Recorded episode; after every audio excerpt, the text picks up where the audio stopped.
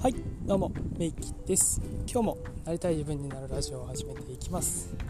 僕は現在自分の思いを形にし未来を作る。そしてなりたい自分を実現するサポートをしております。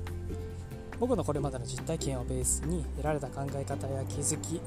これを日常生活でどう生かしていくかこんなテーマをこのラジオでは配信しております。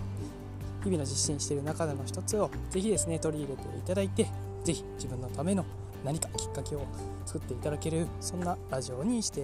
もらえたらなというところで今日のお話に移っていきます、えー、今日はねちょっと配信が遅くなってしまったんでサクッといこうかなというところです、えー、外で撮ってるんでねちょっとうるさかったら申し訳ないです。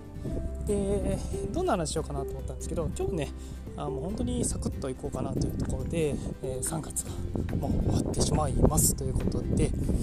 えー、まあねちょっと捉えれる方捉える方に関しては、うん、4月からね新しい年度っていう形になるので、まあ、大体あの会社員とかね、まあ、僕もそうだったんですけどの方はやっぱりそういったところが一つの区切りになるかなというところで、まあ、やっぱこれまでの今年の年度かな今年度っていうところで見ると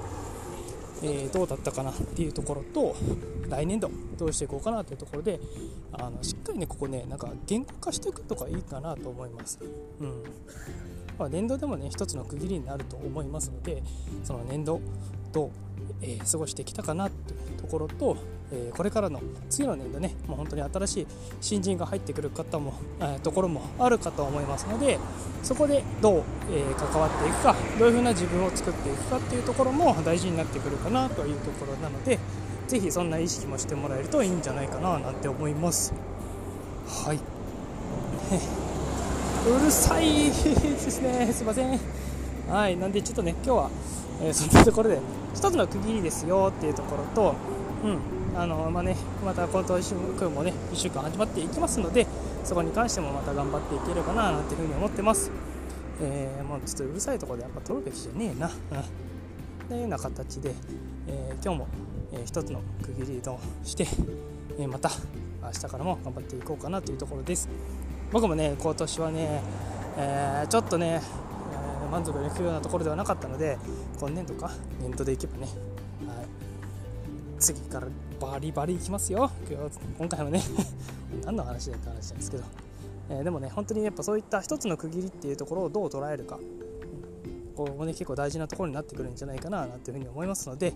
えー、何かのきっかけにしていくといいんじゃないかなというところです。僕も4月からまた頑張っていこうかと思いますのでよろしくお願いします。とか言いつつまた明日も配信しますのでよろしくお願いします。それではまた次のラジオで会いましょう。明日よろしくお願いします。それではメイキでした。